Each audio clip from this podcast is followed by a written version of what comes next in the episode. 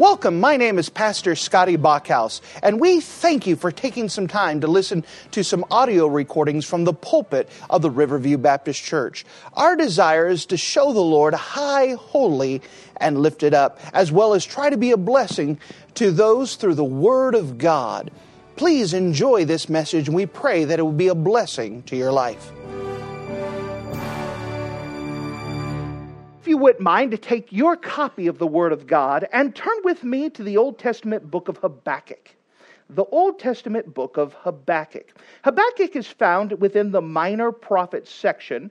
If you find the gospel records, Matthew, Mark, Luke, and John, just turn the other direction and you should run into Habakkuk. In fact, if you run from Matthew, it goes from Matthew to Malachi, then it goes to Zephaniah, uh, Zechariah, Haggai, Zephaniah, and then you come to Habakkuk. Everyone should be able to say the books of the Bible backwards.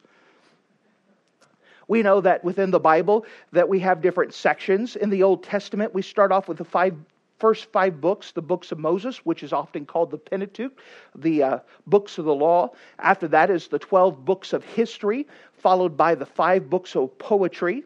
Then we come to five major prophets. And then finally, we come to the minor prophets. Now, the minor prophets are an important section.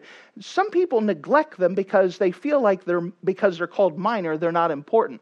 But they may be minor in size, but they're major in message. And they have so much they want to tell us about the Lord and how He works. Now, as we come to the book of Habakkuk, we know that the book of Habakkuk is a very unusual book because most of the minor prophets are addressing a group of people. For example, the book of Obadiah is addressing to the people of Edom. You have the book of Amos, which is a southern preacher who goes up north to go tell those people up north of the truth. We understand that uh, the book of Hosea is written to the people of Israel. However, the book of Habakkuk is unusual because it's a conversation between a prophet and his God. And as God answers back, it starts off where it's almost like reading our own headlines.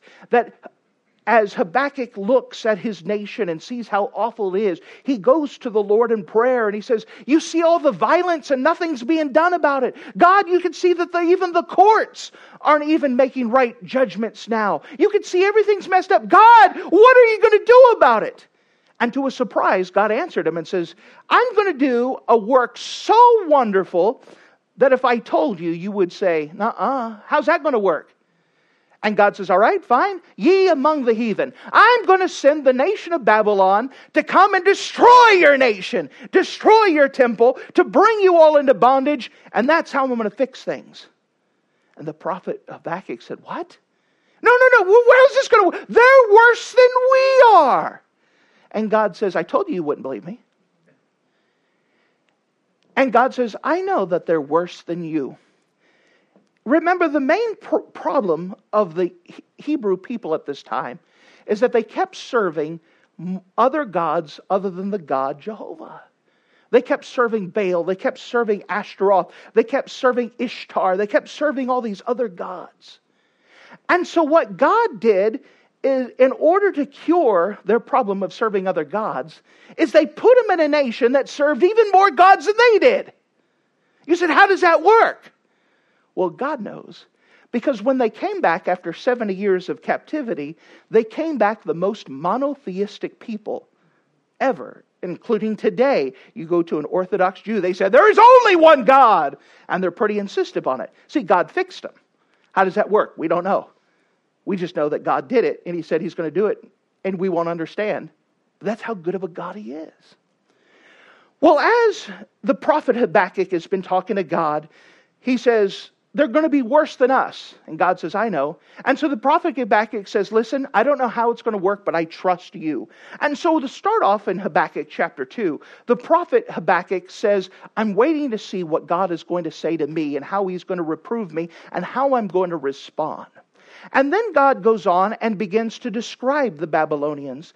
And he begins to list a series of woes. Remember that in the Bible, when you see the word woe, it carries the idea of cursed. And he goes and lists five curses that are on the Babylonian people. Now, what is happening is that God has, has always done this is that whenever God has to chastise his people, he uses a rod, but then he breaks the rod. When God had the uh, the northern kingdom of Israel in 722 BC be chastened by the Assyrian nation, he had the Assyrian nation broke. Then, when he uses the Babylonians in the future, where Habakkuk is speaking in 586 BC, in 70 years, he takes that rod of the Babylonians and he breaks them. And what God is doing is he's listing the charges against the Babylonians, why they're going to be destroyed. And so notice with me in the book of Habakkuk. The book of Habakkuk, chapter number two, and we're going to kind of catch it up in mid story. I was just giving you some context to where we're at so you're not completely lost. But the book of Habakkuk, chapter number two. The book of Habakkuk, chapter number two, and let's pick it up starting at verse number 10. The book of Habakkuk, chapter number two, and verse number 10, we could see that God is starting to list the woes, the curses. And he comes to this third woe found here. Notice with me in Habakkuk chapter 2 and verse 10. Thou hast consulted shame to thy house by cutting off many people, and hast sinned against thy soul. For the stone shall cry out of the wall, and the beam out of the timber shall answer it. Woe unto him that buildeth a town with blood, and established a city by iniquity. Behold, is it not of the Lord of hosts that the people shall labor in the very fire, and the people shall weary themselves for very vanity? For the earth shall be filled with the knowledge of the glory of the Lord as the waters cover the sea. And if you haven't marking things in your Bible, would you actually mark the entire uh, verse of Habakkuk chapter 2 and verse number 11? The book of Habakkuk chapter 2 and verse 11, where it says this The stone shall cry out of the wall, and the beam out of the timber shall answer it. So, with the Lord's help, we'll kind of condense this title here. When stones speak and timbers answer. When stones speak and timbers answer. Now, again, we're seeing as God is pronouncing judgment upon the Babylonian people, and he's listing these five woes, these five curses. Maybe, perhaps, we could take a quick look and see at these great woes, these great curses here.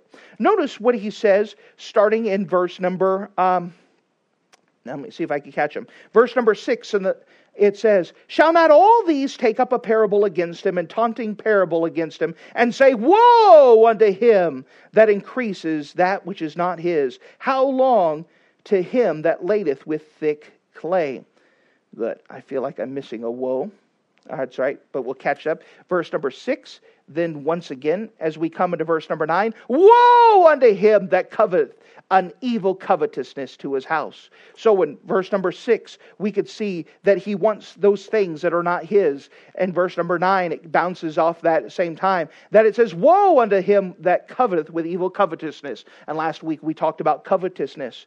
In verse number 12 Woe unto him that buildeth a town with blood and establish a city by iniquity. We'll cover this in just a moment. We see another woe in verse number 15. Woe unto him that giveth his neighbor drink and putteth thy bottle to him and makest him drunken also, that thou mayest look upon the nakedness. We could see this woe here that ties drunkenness with immorality. And we could see that theme all throughout the Bible.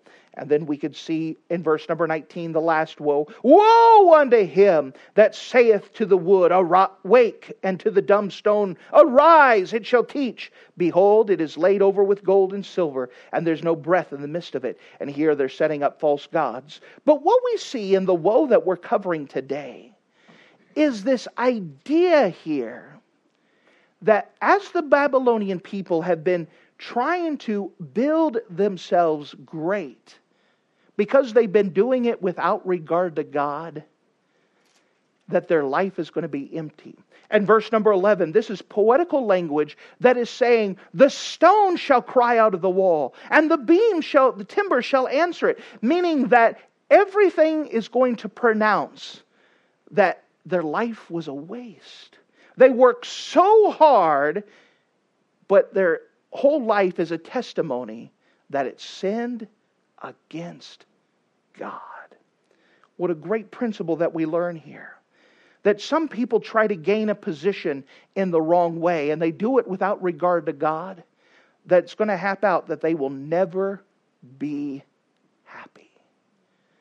Someone could work so hard and hurt other people to get to the top position and whatever career they want, and it does not make them happy. Someone can twist and connive and manipulate and get to the place where they have all the money they feel like they need, and they're not happy. Here we have the Babylonians who are at the zenith, the height of their power. Remember, we described this Babylonian empire to you before, that even the city of Babylon, that it had walls that surrounded the city, and the city if you were to walk around the perimeter of the city, it would be 60 miles. This was such a big and huge city that it bragged about its walls. Its walls stood over 40 feet high and was so wide you could take four four horse drawn chariots and ride them side by side along the wall. It was so thick. That inside of the um, Babylon's palace, Nebuchadnezzar's palace. His palace uh, stood on two square miles. I would like to have a home that was two square miles. That's a big house. And in the midst of this was the fabled Hanging Gardens, which at that time was considered one of the seven ancient wonders of the world. That uh, some say that it was actually built on the remains of the Tower of Babel, and that he had built this to be a lush garden for his Persian bride who had missed the green of her homeland and was stuck out in the middle of the desert. And so he had this hanging gardens with all these trees and greenery, basically a zoo for plants where you could see all of this to please her. This was a, a zenith of a power, and yet it was not enough. They went and destroyed all the cities around them and subjugated. They took the people of those places and transported them thousands of miles and they separated them and their tactic was is if they take a people group they'll send some here and some here some here they'll take another one send some here some here some here with a purpose that no matter where you go you don't have a united people you have different people of different cultures and they won't work together to overthrow the babylonian empire and this was their plan to make themselves great at the expense of others. But in the midst of all of this, it did not satisfy. It was not enough. It did not fulfill them. It did not make them happy. And God says, Listen here. The stones are going to speak of this emptiness, and the timbers are going to answer of how it was not enough. And so, if you don't mind, with that backdrop here, let's examine this text a little bit more. And the first thing I'd like to show you is the glory can turn into shame. That glory can turn into shame. Notice with me in verse number 10 Thou hast consulted shame to thy house by cutting off many people. So, here, as they've been building towns with blood, the Bible talks about, as they had established a city by iniquity, verse number 12. Notice the woe. Woe unto him that buildeth a town with blood and established a city by iniquity. That God is pronouncing judgment because they exploited people. The word exploiting means to use people to accomplish what you want to get accomplished, no matter what it costs to those people. And so they're exploiting other people. They're using other people's work, other people's abilities, and they're using it for themselves, not caring about the cost. How many people had to be sacrificed in order to have someone else to have their own benefit? And it does not satisfy that way. The Babylonians are filled with glory but God says that the glory of man is temporal, that it fadeth away like a flower, it just kind of wilts away. It's there and then it's gone. We know that the Babylonians they're going to go off the scene. That the Babylonian Empire is only going to last 70 years. That Nebuchadnezzar himself is going to realize how empty it is and that it doesn't satisfy. Even his grandson, Belshazzar, is at the place where he's rejoicing and saying how great things are. And then he saw the writing on the wall. Literally, the stone spoke. He saw this writing on the wall. He didn't know what it meant, but the Bible says that his knees shook and he wet himself. he was that scared. And he said, Please get someone to tell us. Tell me something. And they bring Daniel in, and he says, Daniel, we heard about how you helped my grandfather and you, you were able to interpret dreams. Tell me, and I'll make you the third ruler of the kingdom. Daniel says, Don't even bother, because what that's saying is that tonight, all Babylon's going to be destroyed. And we explained to you how Cyrus the Great had diverted the Euphrates River and then he walked underneath the city of Babylon, walked through the two leaf gates. By the way, that was predicted in Isaiah 44 and 45 in 70 or 700 AD for an event that happened in 536 BC. I had someone last night, just last night, that was saying, How can I know that the Bible is true? Well, one of the greatest ways to know the Bible is true is fulfilled prophecy that we can look through history and say, look, God predicted it in 700 BC, and then in 536 BC, it accomplished. And by the way, he called Cyrus by name, one of four people in the Bible who was called by name before they were even born. God knew his name, who he was going to do. He, it says in that prophecy in Isaiah 45 that the two leaf gates were going to be uh, open. These two leaf gates covered the uh, bottom of the city uh, where the river went through. And the guards, when they saw the river dried up, they said, You know what?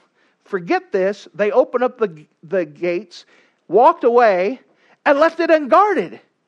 And so, as Belshazzar is having this party and seeing the writing on the wall, Cyrus the Great's walking underneath the city, and they take Babylon, this great city with these great walls that are so thick and so high, without firing a shot. And that's exactly what God said was going to happen. Here it says that their glory is going to come to shame. It didn't satisfy, it left nothing.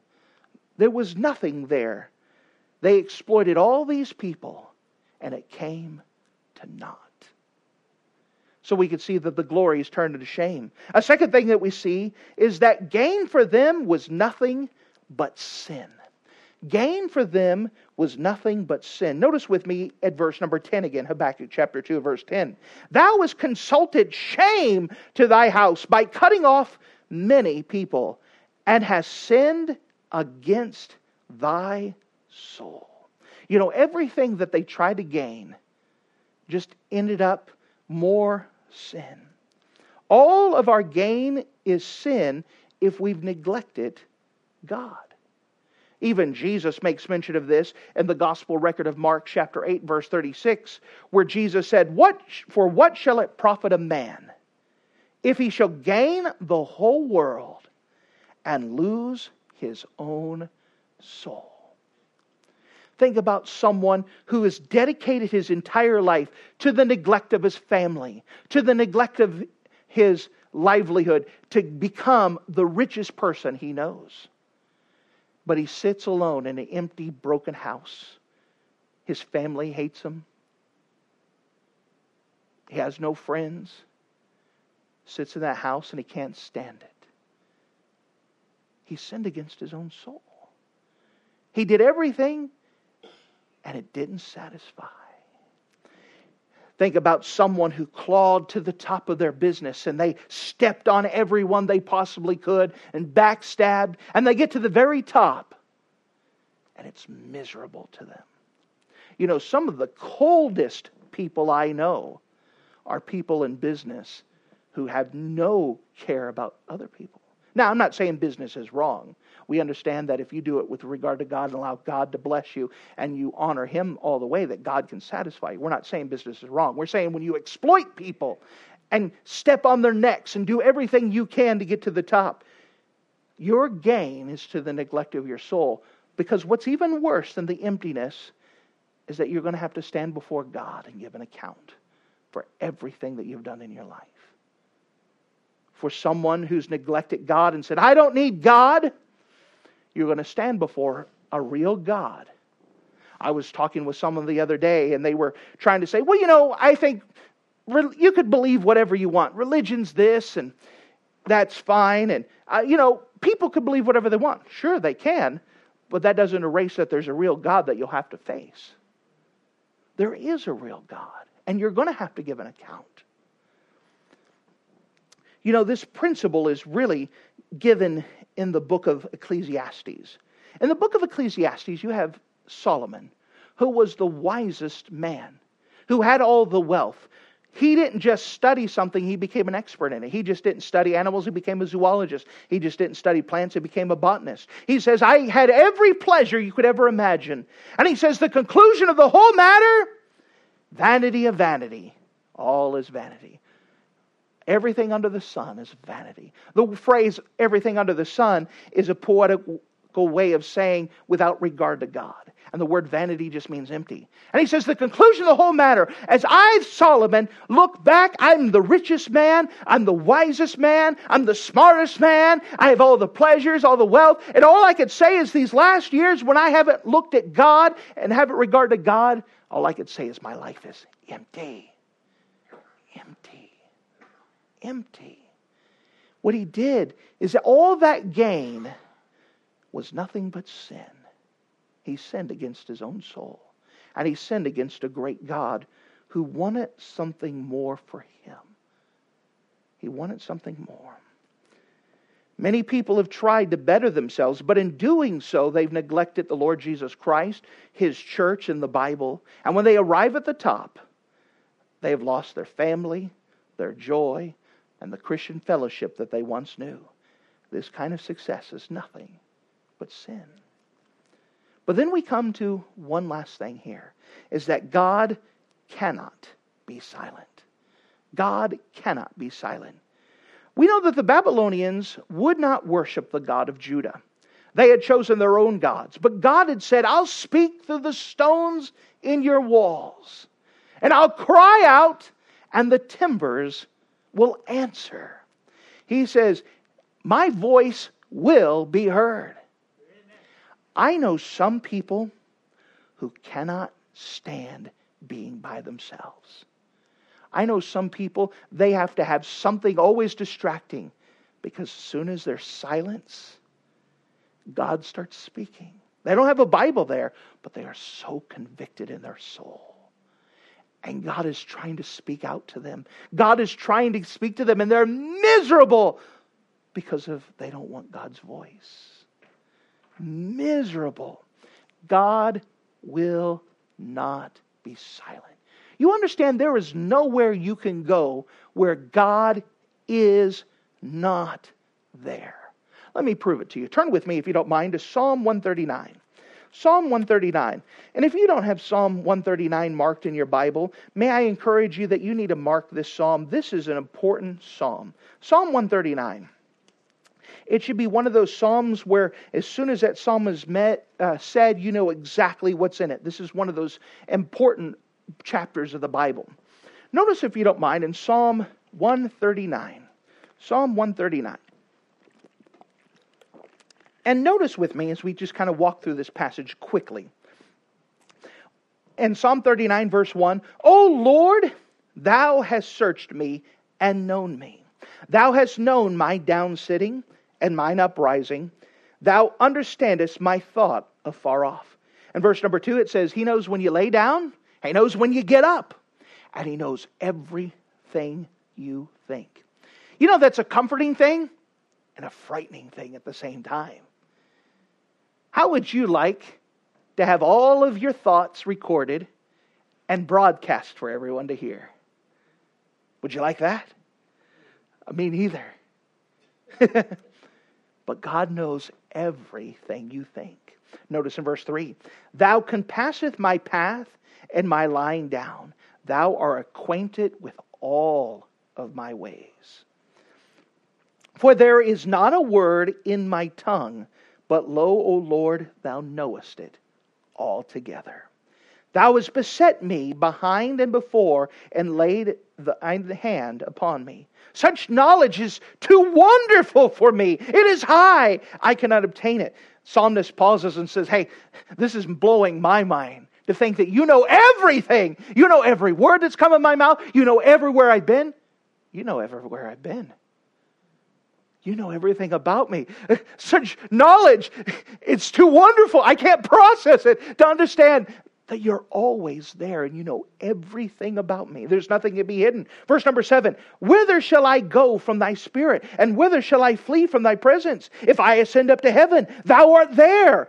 If I make my bed in hell, thou art there. If I take the wings of the morning and dwell in the uttermost parts of the sea, even there shall thy hand lead me, and thy right hand shall hold me. You understand there is nowhere you can go where God is not there. Of course, God is in heaven. But did you know that God owns hell?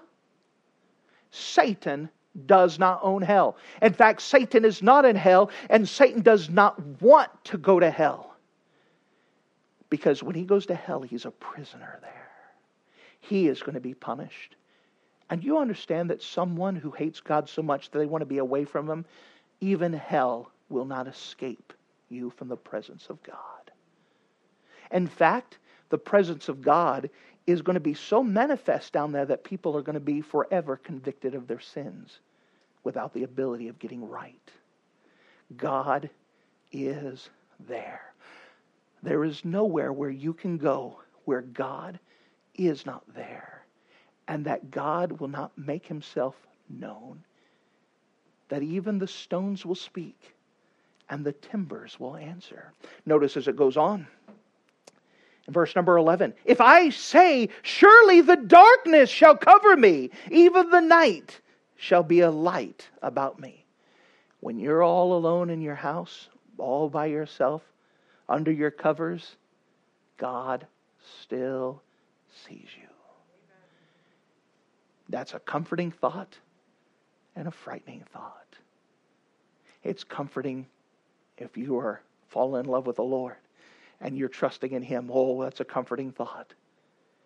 Oh, but if you're away from God, there is no hiding, and He sees everything that you do. He is there. Notice as it goes on in verse 12 Yea, the darkness hideth not from thee, but the night shineth as the day, and the darkness and the light are both alike to thee. For thou hast possessed my reins, and have covered me in my mother's womb. You understand? God even saw you when you were in your mother's womb. And He made you. In fact, notice what He says in verse 14 I will praise Thee, for I am fearfully and wonderfully made. Marvelous are Thy works, and that my soul knoweth right well you understand that even a baby in the mother's womb, God is there. He sees it. There is nowhere that man can go that he is not away from God. And for a Christian, that's a wonderful thing because God sees us and God can still lead us no matter where we're at, and that God can still speak. But even if someone is away from God and doesn't want God in their life, God is still there. And the timbers will, or the stones will speak, and the timbers will answer. Even without a Bible in front of their face, God will still be trying to get their attention. And for those who don't want God's attention, they're miserable. God cannot be silenced. And so, as we come to this thing here, we could see the charge of the Babylonians that as much as they're crushing things underfoot, we could see the backstory of it. They're miserable, and it is not making them happy. They have Nebuchadnezzar with a palace of two miles, uh, square miles, was not enough it did not satisfy. To have one of the seven wonders of the world in your house it was not enough. To be the most powerful empire of that time was not enough. It did not satisfy. But let me tell you who does satisfy Jesus Christ. The Bible says that godliness with contentment is great gain. We say this important doctrine, the sufficiency of Christ, that Jesus is enough, that he does satisfy. Sometimes we don't believe that until Jesus is all we have. But let me tell you, Jesus is enough. The sufficiency of Christ.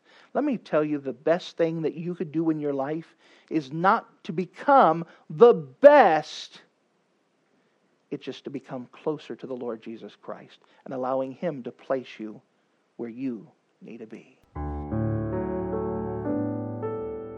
Thank you for listening to this audio message. This is Pastor Scotty Bachhaus, and I encourage you to take this information that you just received and make a specific decision to follow after the Lord. If you don't know Jesus Christ as your Savior, let me beg you to take the time to receive Jesus Christ for the forgiveness of your sins. If you are saved, I encourage you to make a decision in your life to help you get closer with the Lord. If there's anything specific we can do to be a blessing or to pray for you, we encourage you. Look us up on the internet at riverviewbc.com. Once again, that's riverviewbc.com. Or if you would prefer to call us, you could give us a call at area code 920 530 6308.